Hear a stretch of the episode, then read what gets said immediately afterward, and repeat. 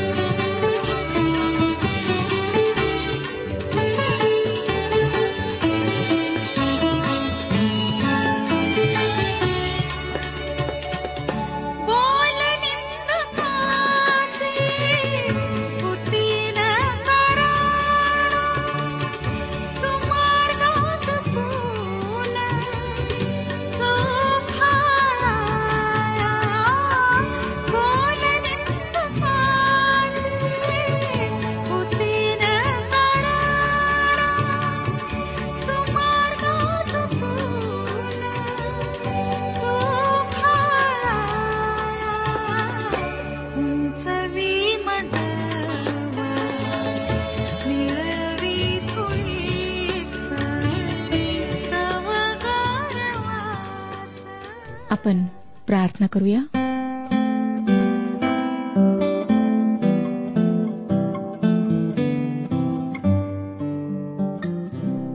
पवित्र पवित्र पवित्र जिवंत परमेश्वर पित्या तू जो स्वर्गसिंहासनावर विराजमान आहेस तू जो महान पराक्रमी आणि थोर परमेश्वर आहेस त्या तुझ्या आम्ही उपासना करीत आहोत तुझ्या नावाची स्तुती करीत आहोत. खरोखर प्रभू तू स्तुती योग्य परमेश्वर आहेस. तू आमच्यावर कृपादृष्टी केलीस आमच्यावर प्रेम केलंस.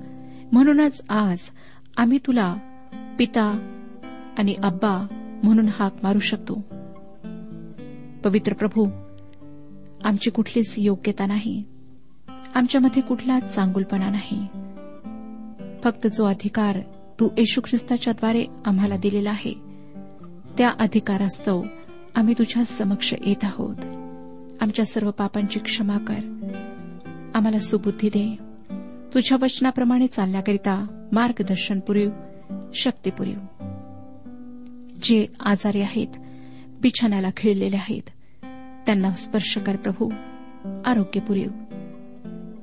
त्यांनी आपल्या जीवनामध्ये तुझ्या सामर्थ्याचा अनुभव घ्यावा. तुझ्या स्पर्शाचा अनुभव घ्यावा असं तू होऊ दे. आजच्या वचनाच्याद्वारे प्रत्येकाशी बोल. ही प्रार्थना तारणाऱ्या प्रभू यशू ख्रिस्ताच्या गोड आणि पवित्र नावात मागितली आहे. म्हणून तो ऐक. आमेन. श्रोत्यानो आज आम्ही करिंदकरास दुसरे पत्र ह्याचे अध्ययन सुरू करीत आहोत. जर आपणाजवळ नवीन करार आहे तर करिंदकरास दुसरे पत्र अवश्य उघडा. सर्वप्रथम ह्या पत्राचा जो लेखक आहे पॉल त्याच्याशी आपण परिचय करून घेणार आहोत. पॉलाने हे पत्र इफिसहून करिंथ येथील मंडळीला उद्देशून लिहिले जिथे तो फार महान अशा सेवेमध्ये व्यस्त होता. मला वाटतं श्रोत्यानो की आशिया मायनर प्रांतातील पौलाची सेवा सर्वात मोठी होती कारण इफिस शहर सुवार्तेसाठी फार मोक्याचे व महत्त्वाचे ठिकाण होते. या भागात सुवार्ता गाजवणे इतर कोणत्याही भागापेक्षा फार प्रभावी असावे असे मला वाटते. म्हणूनच पॉल करिंदकरांस पहिले पत्र सोळावाध्याय आणि नवव्या वचनात म्हणाला की त्याच्यासाठी एक मोठा व कार्य साधण्याजोगा दरवाजा उघडण्यात आला आहे. या सेवेमुळे पौलाला करिंथ शहरी जाणे जमत नव्हते. करिंद शहरामध्ये त्याने स्थापन केलेली बाल्यावस्थेतली मंडळी होती आणि या मंडळीमध्ये दैहिक स्वभावाचे ख्रिस्ती लोक होते. त्यांना पौलाचे लक्ष केंद्रित करून घ्यायला हवे होते. पौलाने आपल्या जवळच राहावे असे त्यांना वाटत होते. त्यांना आध्यात्मिक अन्नाची गरज होती. परंतु पॉल त्यांच्याकडे जाऊ शकला नाही म्हणून ते काहीसे दुखावल्या गेले होते. म्हणून पौलाने त्यांना पहिले पत्र लिहिले व कळवले की तो काही काळानंतर त्यांना भेट देईल पॉल इफिस शहरात जवळजवळ तीन वर्षे राहिला. तो करिंथात जाऊ शकला नाही व तेथली मंडळी तशीच अस्वस्थ राहिली. ह्यावेळेस वैयक्तिकरित्या जाणे पावलाला शक्य नव्हते म्हणून त्याने तितास त्यांच्याकडे पाठवले. त्याच्याबरोबर इफिस या ठिकाणी तिमथी राहिला. नंतर ते त्रोवास या ठिकाणी गेले व करिंथाहून संदेश घेऊन येणाऱ्या तिताची वाट पाहत ते तेथेच थांबले. ही माहिती आपल्याला करिंदकरास दुसरे पत्र दुसरा अध्याय बारा आणि तेरा या वचनांमध्ये सापडते. तेथे तिताची भेट झाली नाही. मग पॉल व तिमथी फिलिप्पे या ठिकाणी गेले. या ठिकाणी मात्र त्यांची आणि तिताची भेट झाली व तिताने पौलाला करिंदकरांचा संदेश दिला. त्याने पावलासाठी एक चांगली बातमी आणली होती आणि ती बातमी म्हणजे पौलाने त्यांना करिंदकरास पहिल्या पत्रात जो उपदेश केला होता त्याचे आज्ञापालन करिंदकर करू लागले होते. त्यानंतर फिलिप्पे या ठिकाणी पौलाने या मंडळीला दुसरे पत्र लिहिले. करिंदकरांची अजूनही तीव्र इच्छा होती की परमेश्वराच्या या महान प्रेषिताने त्यांच्याकडे यावे व काही दिवस त्यांच्याबरोबर वास्तव्य करावे. तथापि पॉल व ही मंडळी यांच्यामध्ये जो दुरावा निर्माण झाला होता तो आता नष्ट झाला होता. या पत्रामध्ये पॉल त्यांच्याशी मनमोकळेपणाने बोलत आहे. श्रोत्यानो पॉलाच्या इतर कोणत्याही पत्रामध्ये त्याचे वैयक्तिक जीवन प्रतिबिंबित झाले नाही जितके या पत्रामध्ये झाले आहे. पौलाच्या पहिल्या पत्राची मध्यवर्ती कल्पना होती मंडळीची स्थिती व सुधारणा. आता दुसऱ्या पत्राची मध्यवर्ती कल्पना आहे मंडळीतील सेवेची स्थिती. करिंदकरास दुसरे पत्र अभ्यासाच्या सोयीसाठी विभागणे कठीण आहे. याची रूपरेषा ठरवणे कठीण आहे. कारण हे पत्र फारसे सुसंघटित नाही. परंतु या पत्रात पौलाच्या वैयक्तिक जीवनाचे अधिक तपशील देण्यात आले आहेत. प्रत्येक अध्यामध्ये एक छोटीशी मध्यवर्ती कल्पना विकसित करण्यात आलेली आहे. व ती एखाद्या महत्त्वाच्या वाटणाऱ्या वाक्यामध्ये व्यक्त होताना दिसते. परंतु या कारणामुळेच या अध्यायाची रूपरेषा ठरविणे अवघड आहे. तरीही श्रोत्यानो या अध्यायाचे आपण तीन विभाग पाडू शकतो. पहिला विभाग एक ते सात या अध्यायांनी बनतो. या अध्यायांमध्ये परमेश्वराचे सांत्वन ही मध्यवर्ती कल्पना आहे. पहिल्या अध्यायाच्या पहिल्या दोन वचनांमध्ये पौलाने प्रस्तावना दिली आहे. त्यानंतर तो जीवनातल्या योजनांविषयी देवाचे सांत्वन याविषयी पहिला अध्याय तीन ते चोवीस या वचनांमध्ये लिहितो. दुसऱ्या अध्यायात पाप करणाऱ्या संतांची पुनर्स्थापना करण्याविषयी देवाने दिलेले सांत्वन तिसऱ्या अध्यायामध्ये ख्रिस्ताच्या गौरवी सेवेमधील देवाचे सांत्वन चौथ्या अध्यायात ख्रिस्तासाठी दुःख सहनाच्या सेवेतील देवाचे सांत्वन पाचव्या अध्यामध्ये ख्रिस्तासाठी होतात्म्य स्वीकारण्याच्या सेवेतील देवाचे सांत्वन. सहाव्या अध्यामध्ये ख्रिस्ताच्या सेवेतील सर्व परिस्थितीमध्ये देवाचे सांत्वन तर सातव्या अध्यात पौलाच्या अंतकरणाचे देवाने केलेले सांत्वन आम्हाला सांगण्यात आले आहे. या अध्यायाची मध्यवर्ती कल्पना आहे ख्रिस्ती जीवन. श्रोतांनो या पत्रातही एरुश्लेमेतील गरीब पवित्र जनांसाठी वर्गणी गोळा करण्याविषयी पौलाने लिहिले आहे. या पत्राचा दुसरा विभाग वर्गणीविषयी आम्हाला सांगतो. आठ व नऊ या अध्यायांमध्ये ख्रिस्तीदान किंवा वर्गणी याविषयी माहिती आहे. करिंदकरास दुसरे पत्र आठवा अध्याय एक ते सहा वचनांमध्ये ख्रिस्ती दानाचे उदाहरण आठवा अध्याय सात ते पंधरा या वचनांमध्ये ख्रिस्ती दानाविषयी बोध आठवा अध्याय सोळावे वचन आणि नववा अध्याय एक ते पाच या वचनांमध्ये ख्रिस्ती दानाविषयी स्पष्टीकरण नववाध्याय सहा ते पंधरा या वचनांमध्ये ख्रिस्ती दानाविषयी प्रोत्साहन देण्यात आले आहे. त्यानंतर तिसऱ्या म्हणजे शेवटल्या विभागामध्ये प्रेषित पौलाचे पाचारण याविषयी माहिती आहे. पॉल दहा ते तेरा या अध्यायात या विषयाबाबत लिहितो व या अध्यायांची मध्यवर्ती कल्पना आहे ख्रिस्ती संरक्षण. दहाव्या अध्यायामध्ये पौलाने त्याच्या प्रेषितपणाची अधिकृतता पटवून दिली आहे. अकराव्या अध्यायामध्ये तो स्वतःचे प्रेषित पद सिद्ध करतो. बाराव्या अध्यायामध्ये तो प्रेषित पदाचे प्रगटीकरण सांगतो. तेराव्या अध्यायातील एक ते दहा या वचनांमध्ये तो त्याचा प्रेषितपणा अंमलात आणतो. व शेवटी म्हणजे तेरावा अध्याय अकरा ते चौदा या वचनांमध्ये तो त्याच्या प्रेषितपणाची समाप्ती दर्शवितो. सर्वसाधारणपणे पावलाची वेगवेगळ्या मंडळांना लिहिलेली पत्रे समजण्यास कठीण आहेत म्हणून दुर्लक्षली जातात. पॉल व त्याचे वैयक्तिक जीवन यामधून आम्ही काही शिकू शकतो असा विचार आपण सहसा करीत नाही. परंतु श्रोत्यानो या पत्रांमध्ये पौलाने प्रभू येशूला खूप उंचावले आहे आणि त्याच वेळेस त्याला अनुसरताना तो कशा प्रकारचे जीवन जगला हे देखील त्याने प्रत्यक्ष व अप्रत्यक्षरित्या सांगितले आहे. आमच्या आध्यात्मिक जीवनासाठी पौलाद्वारे परमेश्वराने केलेला बोध फार उपयुक्त आहे.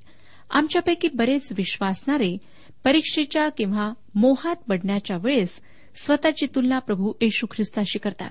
आणि म्हणतात प्रभू येशूने या सर्व गोष्टी सहन केल्या तो मोहांवर विजय मिळू शकला कारण तो देवाचा पुत्र होता. त्याला तसे करणे कठीण नव्हते. पण मी तर मानव आहे. मी ख्रिस्तापेक्षा कितीतरी दुबळा व अशक्त आहे. मी मोहांवर विजय मिळू शकत नाही. असे म्हणून हे लोक स्वतःच्या चुकांचे समर्थन करतात. मान्य आहे श्रोत्यानो की आपण अशक्त व दुबळे आहोत. पण हेही खरे आहे की प्रभू येशू या पृथ्वीवर तुमच्या व माझ्यासारखा दुबळा मानव म्हणून आला. तो आमच्यासमोर परमेश्वराने ठेवलेला एक मोठा आदर्श आहे. आपण त्या आदर्शाप्रत पोहोचणे कठीण आहे हे मला मान्य आहे. पण आपण ख्रिस्ताच्या पावलावर पाऊल टाकून चालणाऱ्या पावलाचे उदाहरण आपल्यासमोर का ठेवू नये?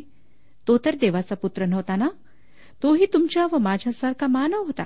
त्याच्यातही परस्पर विरोधी भावना होत्या. त्यालाही ख्रिस्ताच्या साह्याने आपल्या जुन्या पापी स्वभावावर विजय मिळवावा लागला. त्यालाही अनेक संकटांना दुःखांना तोंड द्यावे लागले. तोही कित्येकदा नाकारला गेला निराश झाला. परंतु त्याने ख्रिस्ताचा सहवास सोडला नाही. पौलाने करिंदकरास लिहिलेल्या दुसऱ्या पत्रामध्ये त्याचे जे वैयक्तिक जीवन प्रगट झाले आहे त्याविषयी मी देवाचे आभार मानते. कारण त्याद्वारे तुमच्या व माझ्या वैयक्तिक जीवनासाठी पुष्कळ सांत्वन आहे धीर आहे प्रोत्साहन आहे. मी ख्रिस्ताप्रमाणे कधीही होऊ शकणार नाही ही गोष्ट मला मान्य आहे. परंतु मी पावलाच्या पावलावर पाऊल टाकून ख्रिस्ताला अनुसरण्याचा निश्चित प्रयत्न करू शकते.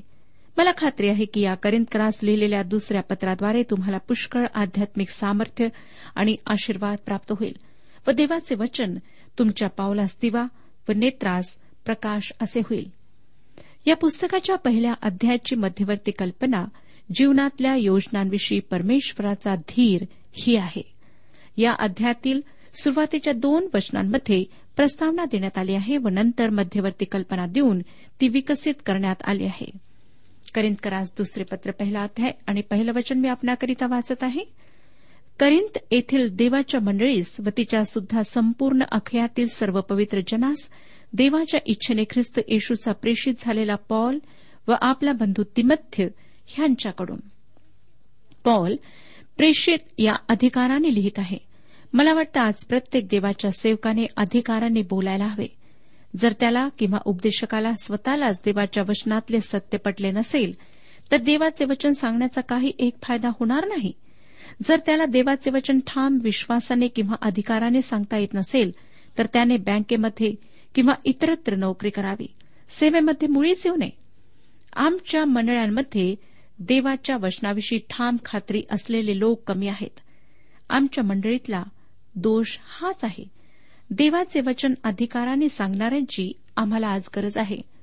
सुरुवातीच्या मंडळीचा छळ सुरू झाला तेव्हा ते म्हणाले हे देवा तूच प्रभू आहेस. म्हणजे देवाविषयी त्यांना पक्की खात्री होती. श्रोत्यानं जर तुम्हाला प्रभू परमेश्वरच खरा व जिवंत देव आहे अशी खात्री नसेल तर तुम्हाला कशाचीही खात्री असू शकत नाही. ते विश्वासणारे देवाच्या वचनाविषयी खात्री बाळगणारे होते. ते त्या वचनांवर सतत विसंबून राहत होते. आणि हे पॉल अधिकारासह लिहित आहे. पुढे तो लिहितो की तो देवाच्या इच्छेने प्रेषित झाला. यापेक्षा आणखीन कोणतीही गोष्ट महत्वाची नाही. तो देवाच्या इच्छेने प्रेषित झाला म्हणूनच त्याच्याजवळ प्रेषितपणाचा अधिकार होता. श्रोत्यानो जर तुम्ही देवाच्या इच्छेनुसार जीवन जगत असाल तर तुमच्यासमोर काही प्रश्न उभा राहणार नाही. तुम्ही देवाच्या इच्छेनुसार चालत असाल तर तुम्ही कोठे राहता कसे आहात व तुमची परिस्थिती कशी आहे याला काहीच महत्त्व नाही. तुम्ही जेथे आहात जसे आहात तेथे एका गौरवी ठिकाणी आहात. कदाचित तुम्ही आजारी असाल देवाची तुमच्याविषयी तशीच इच्छा असेल तर तेही तुमच्यासाठी योग्य आहे. कारण आमच्यासाठी उत्तम ते काय ते देवाला माहीत आहे. पौलाने ख्रिस्ताचा प्रेषित व्हावे ही देवाची त्याच्याकरिता इच्छा होती व ती त्याच्यासाठी उत्तम होती व त्यामुळेच त्याला प्रेषितपणाचा अधिकार प्राप्त झाला. त्यानंतर पॉल म्हणतो आणि तिमथी आमचा भाऊ. श्रोत्यानो हे वाक्य मला फार आवडतं. पॉल तिमथ्याचा स्वतःचा व करिंथातील मंडळीचा भाऊ म्हणून उल्लेख करतो. दुसऱ्या ठिकाणी पॉल तिमथ्याला स्वतःचे विश्वासातले लेकरू असे संबोधतो. परंतु एका मंडळीला उद्देशून लिहिलेल्या या पत्रामध्ये पॉल त्याला स्वतःच्या बरोबरीची जागा देत आहे. दुसऱ्यांना स्वतःच्या बरोबरीची जागा देणे ही पॉलाची कृती वाखाणण्यासारखी आहे. तो स्वतःला तिमथ्यापेक्षा उंच पातळीवर नेत नाही. पुढे तो म्हणतो देवाची जी मंडळी आहे म्हणजे या ठिकाणी आपण देवाच्या मंडळीविषयी विचार करतो. पुष्कदा लोक माझी मंडळी असा शब्दप्रयोग वापरतात. कधीकधी मंडळी त्यांची स्वतःची आहे असे ते वागतात. परंतु मंडळी देवाची आहे. प्रभू येशू ख्रिस्ताने तिला स्वतःच्या रक्ताने विकत घेतले आहे. हे ते लोक विसरून जातात. त्याने एवढी मोठी किंमत त्याच्या मंडळीसाठी मोजली आहे म्हणून तुम्ही आणि मी स्वतःची इच्छा पुढे चालून मंडळीचे मूल्य कमी करू नये. मंडळी देवाची आहे. या गोष्टीची आपण आठवण ठेवायला हवी.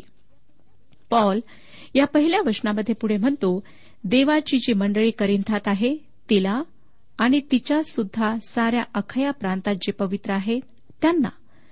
लक्षात घ्या श्रोत्यानो की पौलाने हा मायना केवळ करिंथापर्यंत मर्यादित ठेवला नाही. अखया प्रांतातही सुवार्तेचा प्रसार झाला होता व तेथल्या विश्वासणाऱ्यांचाही पौलाने करिंथाच्या मंडळीत समावेश केला कारण ते लोकही ख्रिस्ताचे साक्षीदार होते. त्यांनी इतरापर्यंत सुवार्ता पोहोचवली होती. आता हे जे पत्र पावलाने लिहिले आहे ते फक्त करिंथातील मंडळीस उद्देशून लिहिले आहे. तो त्यांना दुसऱ्या वचनात काय म्हणतो पहा? देव आपला पिता व प्रभू यशू ख्रिस्त ह्यांच्यापासून तुम्हाला कृपा व शांती असो. पौलाने हे अभिवादन वारंवार वापरले आहे. परमेश्वराकडून कृपा व शांती ही विश्वासणाऱ्यांसाठी दोन मोठी दाने आहेत. पॉल त्यांना तिसऱ्या वचनात लिहितो आपल्या प्रभू यशू ख्रिस्ताचा देव व पिता जो करुणाकर पिता व सर्व सांत्वनदाता देव तो धन्यवाद देत असो. पॉल परमेश्वराची स्तुती करतो. तुम्ही व मी आपण किती वेळा परमेश्वराला स्तुती अर्पण करतो याचा विचार आम्ही करायला हवा. दाऊद स्तोत्रसंहिता चौतीस अध्याय आणि पहिल्या वचनात म्हणतो स्तोत्रसंहिता चौतीस अध्याय आणि पहिले वचन परमेश्वराचा धन्यवाद मी सर्वदा करेन. माझ्या मुखात त्याचे स्तवन सतत असेल. म्हणजे आपण देवाविरुद्ध परिस्थितीविरुद्ध कुरकुर करणे सोडून दिले पाहिजे. आपण परमेश्वराची स्तुती करायला हवी. त्याचे वचन आम्हाला स्तोत्रसहिता पन्नास अध्याय आणि तेविसाव्या वचनात सांगते. पन्नासावे स्तोत्र तेविसावे वचन. जो आभाररूपी यज्ञ करीतो तो माझे गौरव करीतो. आणि जो सरळ मार्गाने चालतो त्याला मी देवाने सिद्ध केलेले तारण प्राप्त करून देईन. पॉल या तिसऱ्या वचनात परमेश्वराची स्तुती करून म्हणतो प्रभू येशू ख्रिस्ताचा देव व पिता प्रभुदेव याची स्तुती असो. त्रैक्यामध्ये परमेश्वराचे स्थान ते आहे. त्याने जगावर इतकी प्रीती केली की त्याने आपला एकुलता एक पुत्र दिला. श्रोत्यानो ख्रिस्ताचे स्थान एकमेव आहे. तो सार्वकालिक पुत्र आहे व देवबाप सर्वकाळचा पिता आहे. ते दोघेही सर्वकाळचे आहेत. प्रभू पित्याने त्याचा पुत्र दिला असे म्हटले आहे. त्याला जन्माला घातले असे म्हणण्यात आले नाही श्रोतानो. दिला या शब्दाचा अर्थ तो आधीपासून देवाजवळ होता व त्याला देण्यात आले. देणे या क्रियापदावर प्रभू येशूचे त्रैक्यातले स्थान स्पष्ट होते. पुढे पॉल देवासाठी काही विशेषणे वापरून म्हणतो जो करुणाकर पिता व सर्व सांत्वनांचा देव. मला वाटतं पुढच्या वचनाकडे वळण्याआधी आपण प्रीती दया व कृपा या शब्दांविषयी थोडा विचार करावा. आजकाल श्रोत्यानो आम्ही प्रेमाविषयी बरेच काही ऐकतो. काही लोक म्हणतात की देवाने आम्हाला त्याच्या प्रीतीच्याद्वारे तारले आहे. हे विधान बरोबर नाही. ही गोष्ट खरी आहे की देवाची आमच्यावर प्रीती आहे. ती प्रीती अमाप आहे अथांग आहे. आम्ही त्या प्रीतीला समजून घेऊ शकणार नाही परंतु त्याने आम्हाला त्याच्या प्रीतीने तारले नाही. पवित्र शास्त्र आम्हाला सांगते की त्याने आम्हाला त्याच्या कृपेद्वारे तारले. आता कृपा काय आहे? आमची पात्रता नसताना आम्हास दिलेली देणगी किंवा मदत म्हणजे कृपा होय. किंवा दुसऱ्या शब्दात सांगायचे झाले तर परमेश्वर आमच्या सद्गुण किंवा चांगुलपणामुळे आमचे सहाय्य करीत नाही तर दुसऱ्याच कारणासाठी तो आमचे सहाय्य करतो. तो आमच्यावर प्रीती करतो. परंतु आपल्या प्रीतीच्याद्वारे तो आमचे तारण करीत नाही. तो कृपेच्याद्वारे आमचे तारण करतो. कारण तो सर्व कळवळ्यांचा देव आहे दयेचा देव आहे. म्हणजे देवाने आमच्यावर एवढी प्रीती केली की आमच्यासाठी त्याने तारणारा दिला. कारण त्याशिवाय तो आम्हाला तारू शकला नसता. आज आमच्याजवळ जे आहे ते देवाच्या दयेमुळे आहे. तो दयेचा पिता आहे. तो दया व कृपा यांच्या बाबतीत फार श्रीमंत आहे. श्रोतानो परमेश्वराची कृपा एक अनाकलनीय सत्य आहे. तुमच्या व माझ्यामध्ये एकही अशी गोष्ट नाही की त्याने आम्हावर दया करावी. परंतु तो आमच्यावर दया करणे सोडत नाही. आमची त्याच्या कृपेसाठी पात्रता नाही. तुम्हाला दयेची किंवा कृपेची आज गरज आहे काय? तुम्ही कृपेचा उगम असलेल्या स्वर्गीय पित्याकडे जा. तुम्हाला काही मदत हवी असेल तर त्याच्याकडे जा. लक्षात ठेवा की तुमच्याजवळ आज जे काही आहे ते केवळ त्याच्या कृपेमुळे आहे. त्या कृपेसाठी तुमची लायकी नाही. तो कृपेचा पिता आहे दया व कृपा ह्यामध्ये तो धनवान आहे. श्रोत्यानो आज मी देखील या सेवेमध्ये आहे याचे कारण त्याची कृपा आहे. आपल्यापैकी प्रत्येकामध्ये अनेक दुर्गुण आहेत जे आपल्याला दिसत नाहीत. व सर्वात मोठा दुर्गुण दोष हा आहे की आम्ही आदामाचे वंशज आहोत. देवाने आम्हावर कृपेचा वर्षाव करावा अशी आमची पात्रता नाही. त्याने आपला एकुलता एक पुत्र आमच्यासाठी द्यावा इतकी आमची लायकी नाही. त्याने त्या निर्दोष पवित्र पुत्राला तुमच्या व माझ्यासाठी मरणप्राय यातना भोगायला लावल्या. ह्याकरिता आमची लायकी नव्हती परंतु फक्त आम्हाला वाचवण्याकरिता. त्याने आमच्यावर जे प्रेम केले आहे ते प्रत्यक्ष रूपात दाखविण्याकरिता त्याने हे सर्व केले. श्रोत्यानो केवळ तारणच नाही तर आमच्या जीवनातील प्रत्येक गोष्ट देवाच्या कृपेमुळे आहे. आमच्या दुःखाच्या प्रसंगामध्येही तो आमचा सांत्वनदाता आहे. तो कोणत्याही ठिकाणी कोणत्याही प्रसंगी आमचे सांत्वन करू शकतो. तो सर्व सांत्वनांचा देव आहे. सांत्वन खरोखरचे किंवा खोटे असू शकते. लोक कित्येकदा स्वतःचे खोटे सांत्वन करून घेतात. ते म्हणतात माझ्या जीवनात ही गोष्ट देवाच्या इच्छेमुळे झाली मी तिचा स्वीकार केला. परंतु वास्तविकपणे ते त्या गोष्टीविरुद्ध बंड करतात. हे खोटे सांत्वन आहे. आपण आपल्या भावना परमेश्वराजवळ प्रामाणिकपणे व्यक्त केल्या पाहिजेत. तो सर्व परिस्थितीमध्ये आमचे सांत्वन करायला तयार आहे. लोक सांत्वन मिळविण्यासाठी अनेक गोष्टींकडे वळतात. काही दारूचा आश्रय घेतात काही लोक नशाबाजी करतात काहींना वाटतं की प्रेमात पडल्यामुळे सांत्वन प्राप्त होईल काही लोक कामामध्ये स्वतःला इतके व्यस्त करतात की ते बाकी जगाला विसरून जातात. परंतु यापैकी एकाही मार्गाने खरे सांत्वन मिळू शकत नाही. ह्यातील प्रत्येक मार्ग टोकाचा आहे म्हणून तो विध्वंसक आहे. सांत्वनासाठी ग्रीक शब्द आहे पाराकालिओ म्हणजे च्या बरोबर बोलावणे. पवित्र आत्म्याला पाराक्लेत असे म्हणण्यात आले आहे. त्याला आपल्या बाजूला असण्यासाठी बोलावले आहे. म्हणजे आमच्यासह राहण्यास बोलावले आहे. प्रभू येशूने योहान कृष्णवर्तमान चौदावाध्याय आणि अठराव्या वचनात पवित्र आत्म्याला पाठविण्याचे आश्वासन दिले. योहान कृष्णवर्तमान चौदावाध्याय अठराव्या वचनात तो म्हणतो मी तुम्हाला अनाथ असे सोडणार नाही. मी तुम्हाकडे येईन. त्याने अनाथ असा शब्द वापरला. ह्या ठिकाणी ऑर्फेनॉस शब्द उपयोगात आला आहे. योहान कृष्णवर्तमान सोळावाध्याय आणि सातव्या वचनात त्याने स्वतःच्या लोकांना म्हटले मी जावे हे तुमच्या हिताचे आहे कारण मी न गेलो तर कैवारी तुमच्याकडे येणारच नाही. मी गेलो तर त्याला तुमच्याकडे पाठवीन. श्रोत्यांनो सांत्वनदाता ह्या शब्दाचा अर्थ काय? सांत्वनदाता म्हणजे नुसता आमच्या जखमांचे चुंबन घेणारा नाही. सांत्वनदाता म्हणजे मदतगार सामर्थ्य देणारा आमची मध्यस्थी करणारा होय. मला मदत करण्यासाठी मला शक्ती देण्यासाठी माझा एकाकेपणा दूर करण्यासाठी माझे दुःख माझे भय दूर करण्यासाठी त्या कैवारी आत्म्याला बोलवण्यात आले आहे. संकट समय तो आमचा मदत करता आहे. आम्ही स्तोत्रकर्त्याप्रमाणे स्तोत्रसहिता तीस अध्याय आणि दहाव्या वचनात त्याने जसे म्हटले तसे त्याला म्हणू शकतो. स्तोत्रकर्ता म्हणतो हे परमेश्वरा ऐक माझ्यावर दया कर हे परमेश्वरा मला सहाय्य कर. ज्याला सांत्वनाची गरज आहे तो अशी हाक मारू शकतो. परमेश्वर त्याचे सांत्वन करेल कारण तो सांत्वन करता परमेश्वर आहे. परमेश्वरापासून प्राप्त झालेले सांत्वन इतर कोणत्याही सांत्वनापेक्षा उच्च प्रतीचे आहे. तुम्ही आपल्या दुःखाच्या प्रसंगामध्ये त्याच्या मधुर सांत्वनाचा अनुभव घेतला आहे काय? तो सर्व स्थितीत तुमचे सहाय्य करण्यास तयार आहे. परमेश्वर आपला सर्वांस आशीर्वाद देऊ. आजच्या उपासना कार्यक्रमात परमेश्वराच्या जिवंत वचनातून मार्गदर्शन आपण ऐकलं. आजच्या या वचनातून आपणास काही आशीर्वाद मिळाला असेल यात काही शंका नाही. सुदैव जीवनविषयक काही शंका असल्यास किंवा काही प्रश्न असल्यास किंवा काही प्रार्थना निवेदन असल्यास पत्राद्वारे आम्हास अवश्य कळवा. आम्हाला अगदी आनंदच होईल. पत्र व्यवहारासाठी आमचा पत्ता लिहून घ्यावा. कार्यक्रम उपासना पोस्ट बॉक्स क्रमांक एक शून्य दोन बेजनबाग नागपूर पिनकोड क्रमांक चार चार शून्य शून्य शून्य चार. आमचा ईमेल अॅड्रेस आहे Marathi T T B at radio eight eight two dot com. Email address पुन्हा एकदा ऐका Marathi T T B at radio eight eight two dot com.